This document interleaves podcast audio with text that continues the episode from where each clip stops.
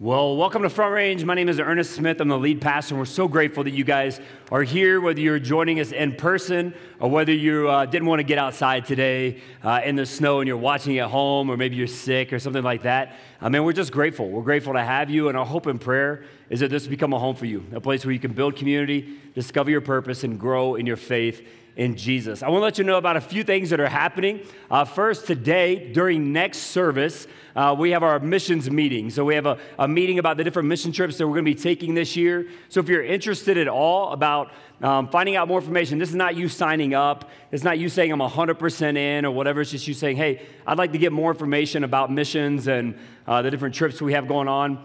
The, the, the meeting is going to happen next service. Uh, if you go out these doors right into the left, uh, there's a room in there. So if you're interested, please check that out. We'd love to, to have you and uh, see what God wants to do in and through you this summer uh, or this upcoming year on missions. And the second thing I want to let you know about is uh, I don't know if you know this, but it's like December 3rd, and uh, Christmas is three weeks away. that is crazy. Yeah. Yeah, some of you are excited. You've been listening to Christmas music since like August. Uh, that's, that's where my wife is. We've been watching Christmas movies since like October. Uh, some of y'all are like that, but uh, uh we have Christmas services coming up in a few weeks. So uh, you want to make sure that you find out all about our Christmas services. You can go to christmasincastlerock.com and you can get all the information there. We have a, uh, an early, early Christmas service for those of you who are going out of town. And then we have four services happening on the 24th. We're going to have two in the morning, two in the afternoon. The big question is, are they the same? Yes. So if you come at nine and you come at four or whatever the times are, uh, then it's the same service, okay? You're gonna be lighting candles and all that good stuff. Um, uh, so uh, it's the exact same service at all of them. If you want more information, we have a table in the back uh, that will have all the information for you. There's uh, tickets. We do the tickets, they're free. Uh, we just do that to help us know when a service is gonna fill up and when we have to add a service and all of that stuff. there's yard signs, there's keychains you can give away, there's all kinds of stuff to help you not only remember yourself uh, that Christmas is coming up, but to invite somebody else, uh, maybe your neighbor or coworker or family member. Uh, this is the number one time people are open to an invitation to church. So may we utilize this opportunity uh, to bring somebody in and hopefully help them meet Jesus. Uh, and the last thing I want to let you know about is uh, we've been in the middle of For the Church for the City. We just did kind of a re up campaign. Uh, we had our big celebration, uh, our big um, commitment Sunday, and it snowed like a foot that day. Praise the Lord. And today's celebration Sunday, and it's snowing right now. So God has got something good for us, I guess, or He just likes us being cold. Um, and so I want to give you guys kind of an update. Uh, man, I, first, I just want to say thank you uh, your generosity, your faithfulness. We had 39 new families join in on For the Church for the City, which I think is awesome. Uh, yeah, you can clap for that. Um, we had about that same number of families that said, hey, we want to not only uh, are, are, we continuing our commitment, we're actually going to do more uh, than what we said a year ago. And then we had dozens and dozens of families say, hey, we're still in. Like, we, we've made that commitment. We're going to keep going after that commitment. And I just want to say thank you. Uh, as of right now, we've brought in uh, a little over $2.2 million. Um, and you guys uh, have committed a, a, total of $4.1 million, which our goal was 4 million. So great job, guys. We're so excited.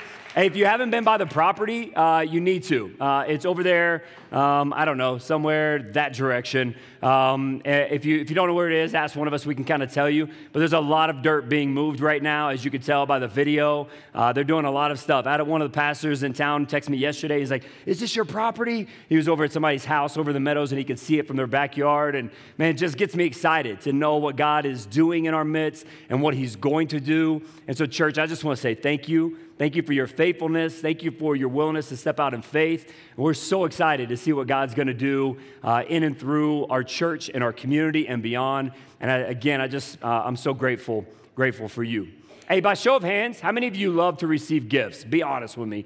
Be honest. I mean, okay, good, good. All of us do. Okay, uh, so here's what I need you to do. I've got a gift to give away. It's a, a little uh, a Christmas movie package for the family. So look underneath your chair. There's a, a piece of paper up underneath one of your chairs. When you've got that, tear it off. There it is. All right, come on up. Come on up. This is okay. So that.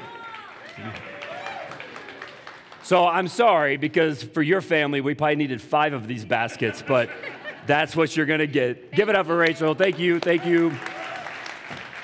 We got to give a gift because we're in a series called The Gift. Uh, and, uh, and we're going to be talking about the gifts that Jesus and his family received, but not really that very first uh, Christmas story. Um, the series, uh, we have a message series hub if you want to go deeper in your faith, you want to start a reading plan this time of year, if you want to um, uh, learn more about the Christmas story and uh, go deeper in that, then just go to our website, frontrange.org, or you can scan the QR code on your worship guide. And you can go to our message series that way. Uh, you can get all the information about um, what we're studying and then going deeper as well. And let's jump in. If you've never heard the Christmas story before, I'm going to tell it to you from my nativity scene. This is my uh, the one that we have at my house. You've got the stars around. I don't know why those exist there. Uh, the main two players, besides Jesus, you've got Joseph and you've got Mary. They meet, uh, they fall in love, or they're given in love to each other. I'm not sure which. Uh, and they get engaged, and then she becomes pregnant.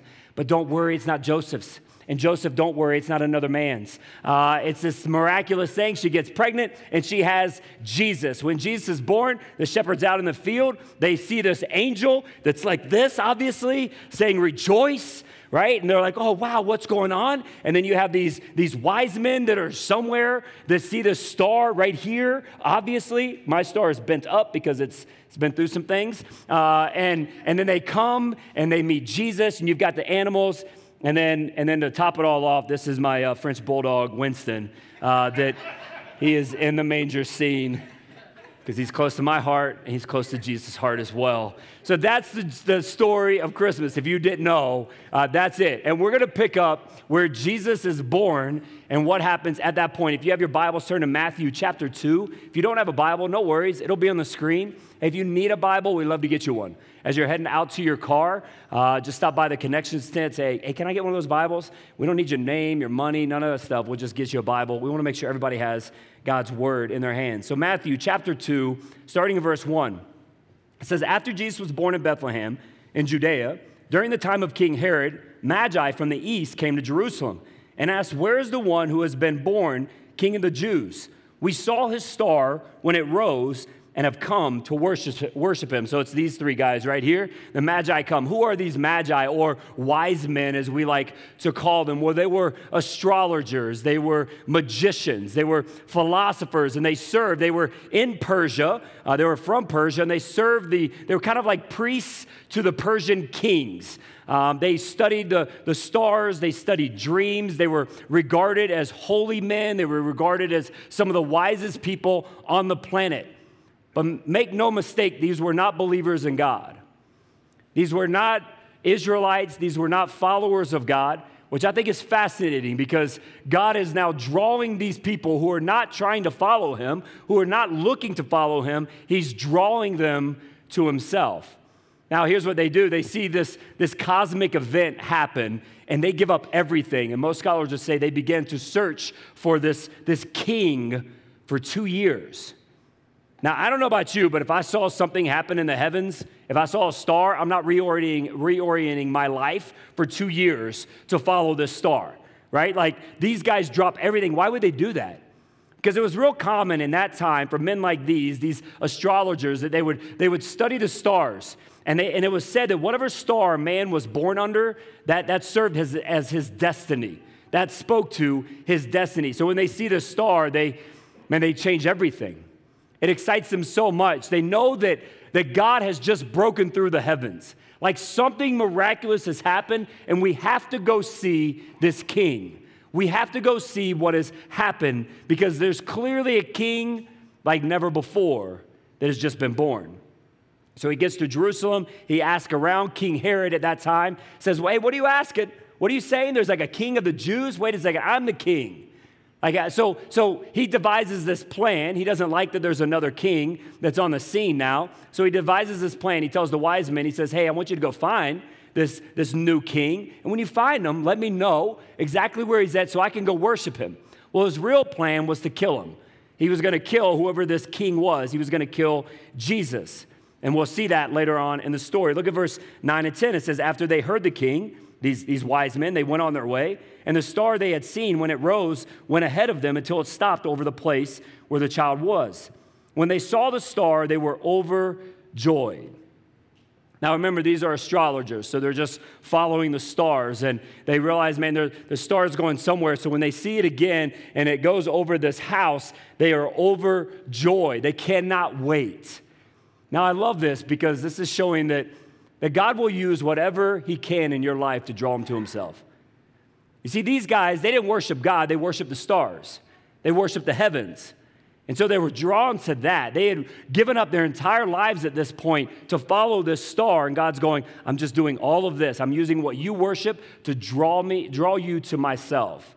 God does that with you and I. I've told this story in Next Steps, every single Next Steps. But for me, when growing up, like I didn't grow up in the church or anything like that, and God used really good looking girls to get me to go to this thing called youth group. And it was at youth group that I discovered Jesus. Like God will use anything in your life pain and triumphs to draw you to himself. Now, the next verse is the foundational verse for this series. Here's what it says On coming to the house, they saw the child with his mother Mary, and they bowed down and worshiped him. Then they opened their treasures and presented him with gifts of gold, frankincense, and myrrh. So it says, once they got to the house. Now, some of you may be thinking, well, I thought he was born in a stable, or I thought he was born in a cave, or something like that. Well, this is now two years later. Okay, so this isn't like Jesus was born and they're there within a week or within a couple months. These guys have been traveling and traveling and traveling and traveling. So that Jesus is like, he's a toddler at this point. Know, he's running around, he's talking, he's probably doing long division, you know, something like that. Like, I mean, he's, he's doing Jesus things, right? And so they show up at the house and we see that they give him three gifts. And this is where we come up with having the three wise men in a nativity scene. I mean, more than likely, there weren't three guys that came that day. There were probably at least a dozen. Some scholars say dozens. But I mean, if you add those into my nativity scene, it gets really crowded, right? Like that'd be kind of awkward if you're like, oh, there's 16 wise men in there, you know, and one little Jesus. Uh, so they show up at the house and they give gold, frankincense, and myrrh. Why do they give these gifts? They give these gifts as kind of a, a prophetic word. They're not giving it because, uh, uh, you know, they, they think that, that Jesus needs it for some reason. They're really speaking to who Jesus is and what he's come to do. And the first gift is gold. Now, can you imagine being Mary and Joseph and these guys show up? I mean, you're, you're, you're still living in a place that's not really your own home. Uh, you might be staying with friends or something like that, and these guys, they show up with, with gold. You're like, sweet, we can finally get a house. You know, we can get that new donkey we've been wanting. You know, we can save away for Jesus' 529 plan, you know, something like that. Like, I mean, imagine, but like this, this gold wasn't given to them to help Jesus' future college, you know, or, or to help buy a donkey. That it was given to them for two reasons. One, because the, God or, orchestrated all of this because Jesus was about to have to go on the run. Mary and Joseph were about to have to go to Egypt because Herod was going to come try to kill him and every other boy his age. And so the gold helped them get to Egypt and be able to ultimately return. But the other reason that he was given gold, the main reason he was given gold, is because gold represents Jesus as king. Gold represents Jesus as king. Gold, especially back then, it was associated with kings. Like you didn't give gold to your girlfriend or your mama on Christmas right? Like we sometimes do, you know, in, in, today's culture, like gold's eh, pretty prevalent now, but you didn't have the access to gold like we do now. If you had gold back then, it was only meant for a king. Now, when people think of Jesus, they don't usually think of him as king. In fact, I would say that in our culture, there are more popular kings out there. to prove a point, here's what I'm gonna do I'm gonna show you a picture on the screen, and I want you to yell out what king it is, okay? I'll help you with the first one. Here's a picture of the first one. This is Simba. Simba's the Lion King. That's good. You guys got it. You guys got it. Some of you are like, oh, yeah. Uh, yeah, I missed that one. Uh, okay, here's the next one. This is who? King Kong. King Kong. All right, you got it. You guys are on board. This one might, might make some of you hungry, right? What's the next one? Some of you are like, yes, disgusting. Burger King's the best fast food burger place. Okay? It just, I don't care. I, I said it. I said it. You can boo me. It's been a bad weekend, anyways, for me. Just boo, okay? Jeez. Okay, next one. Next one. This guy is a self proclaimed king. Who's that? Yeah, LeBron, but I don't see him as the king. Uh, in fact, actually, let me just say this real quick. LeBron wore a crown on Easter last week or last year. I mean, you do, And, and, our guy doing the slides today, he's a big Lakers fan, so he really doesn't like this one. But here's how I see LeBron. Me and my daughter see him more like this Crybaby LeBron. Crybaby LeBron. That's right. That's right. And then for you boomers, maybe you know who this is. Who's this? Is Billie Jean? King. Yeah. These are more famous kings in our culture. But Jesus is a king like no other. Jesus is a king like no other. Matthew makes it very clear. He emphasizes that Jesus is born in Bethlehem. Bethlehem is the city of David. It was known as the place where a coming king would come. Bethlehem was five miles south of Jerusalem. It was called the city of David because it was where David was from. King David was from there. And they knew that a, one of his sons, somewhere down the line, would be born in the same place and that he would be a king. He would be the Messiah. So they were so excited. They knew that this place was for a king. But Jesus isn't just the king of the Jews. You see, when God brings these wise men from Persia, these men who are not following him, God's saying, I'm not just the king of the Jews, I'm the king over all. I'm not just the king of the Jews, I'm the king of the Persians, I'm the king of the Romans, I'm the king of the Europeans, I'm the king of the Americans. I'm king of kings. He's a king like no other. And here in this story, Matthew is trying to give us this picture that, that as God draws you, he wants all people to come to Jesus no matter what route you may take, and he wants you to come with your greatest gift. That no matter what route it may take you to get there, to get to Jesus, just go. Just meet him. No matter how quick it is or how long it takes you, or how many diversions you have in the process, just get to Jesus. And when you get to Him, bring the greatest of all that you have. But most people, we don't respond like the wise men. Most people don't respond like they did that day. Most people don't go to Jesus at any route possible and, and give to him the greatest gifts that they have. In fact, I would say it this way that there are three responses to Jesus as king. There are three ways that we respond to him as king, and you're going to see your story in one of these three responses. Okay, the first way that people respond to Jesus is some will oppose Jesus as king. Some will oppose him. This is King Herod. King Herod is, the, is, is king at that point, and he hears about Jesus, and he's like, Man, I don't want anybody else to be king in my place. I will kill any threat. And so he, he tells these wise men, Hey, come tell me where this Jesus is. Well, the wise men are told, hey, don't go back to Herod, don't tell him. So eventually, Herod realizes, man, he's been duped by these guys, and he gets angry and he resorts to drastic measures. Look at verse 16. It says, When Herod realized that he had been outwitted by the Magi, he was furious, and he gave orders to kill all the boys in Bethlehem and its vicinity who were two years old and under, in accordance with the time he had learned from the Magi. All of that to save his power. All of that to save his control. Imagine how many mamas lost, lost their kids. Imagine how much weeping. A generation that was destroyed all because one man wanted to regain or keep his own power. He wanted to oppose Jesus as king. Now, this isn't everyone. I mean, not everybody opposes Jesus as king all the time. But I would say most people at some point in their life oppose Jesus in some way. Sometimes it's drastic measures like Herod.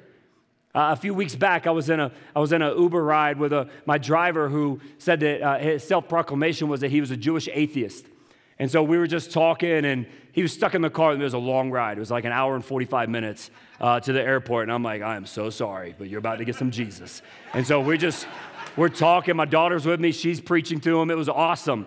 Uh, but we started talking about the, the war in Israel and, um, and, and, just how his family had been impacted and all these different things. And, um, and, and I said, hey, here's what I know I know that God is going to save your people because he's always done that. He's always overseen your people, he's always cared for them. And he said, no, that's not true. The blood of our people will save our people. God has nothing to do with this. And I thought, man, like this guy is created by God, he's in the nation that was chosen by God, and he's opposed to Jesus. He's opposed to him. Now, most of us would never respond like that when we talk about God or we talk about Jesus. I mean, many people who oppose Jesus now, we say things like, I can do this on my own. I don't need anybody else's help. I, I, I, have enough faith in myself. That's all that I need. I don't need to read some old ancient thing that's, that's out of context and out of cultural issues and all of that. I don't need to read this for my life. That's how we oppose him today by saying, I don't need him. You can believe in him, you can even come to church, but if in your life you think, I don't need him, then you're opposed to him as king. A second response that some will have is some will dismiss Jesus as king. Some will dismiss him as king. This is Jewish priests. The Jewish priests, they're dismissing him as king. I find this fascinating, okay? I hope you do too. The, the Jewish priests, their, their, their job is to preach and to proclaim.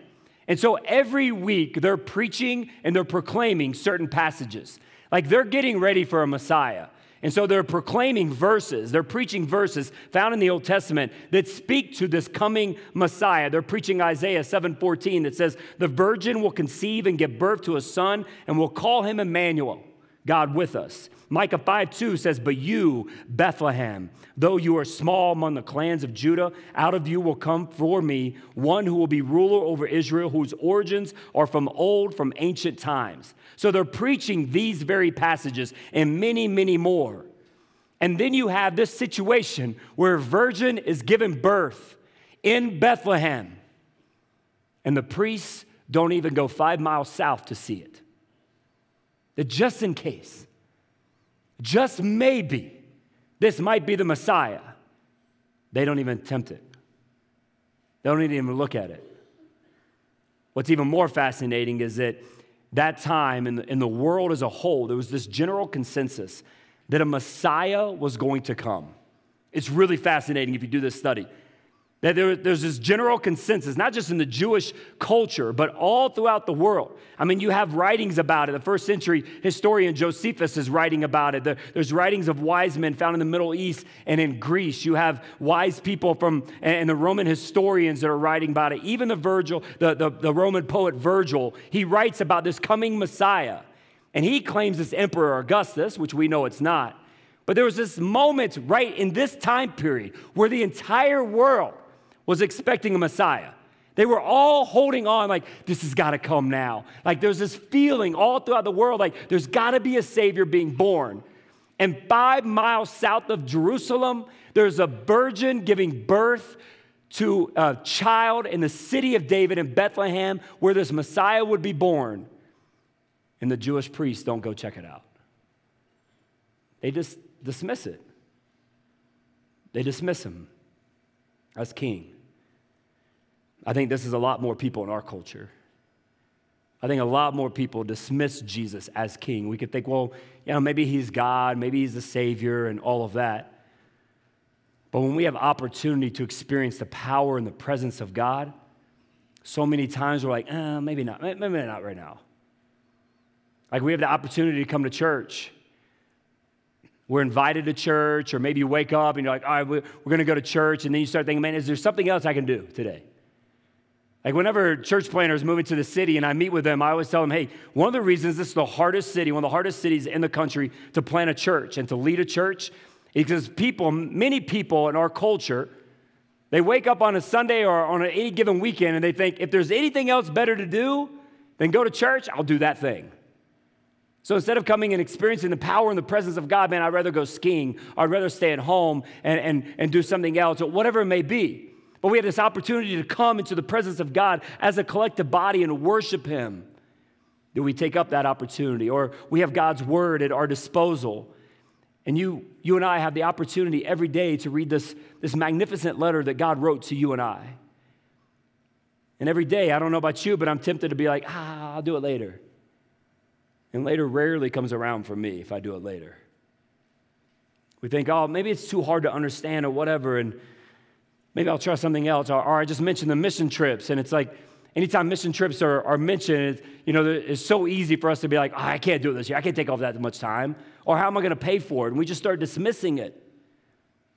Here's what I'd say I would say that you can believe that Jesus is king and you can have accepted him as your savior, but if this holiday season, if you're more engaged with the world, than with him, then it's real easy to just dismiss him. And we've probably dismissed him. If we're caring more about what the world and the celebration of, of what we're told to do and all of that, and we don't focus on him, then all we're doing is dismissing him. So you can oppose him, you can dismiss him, and the third way we respond is some will worship Jesus as king. Some will worship him as king. This is the wise men, this is how they choose to respond.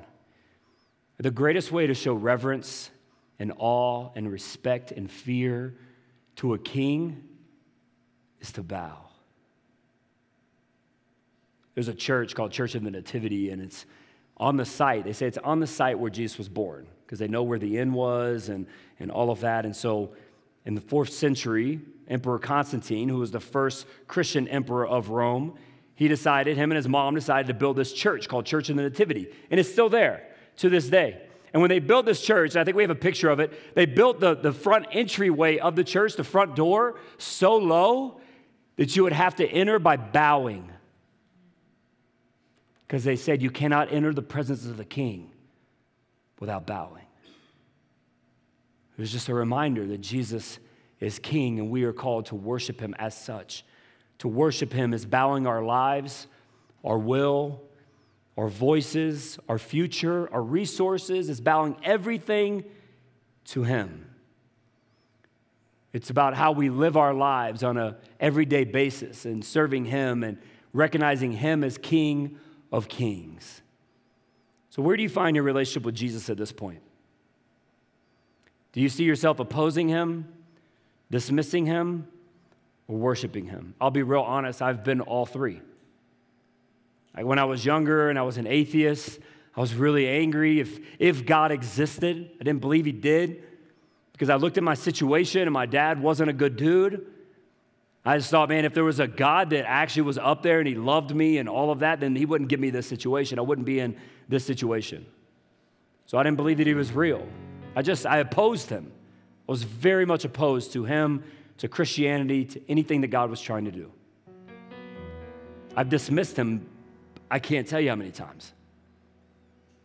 I mean, the countless times where I wake up and I know the most important thing I can do is to get into his word, and yet it's real easy for me just to push it off the countless times where I've been sitting in church and the announcement about missions was made, and I'm like, no, and I can give all the excuses or just name it, whatever it may be.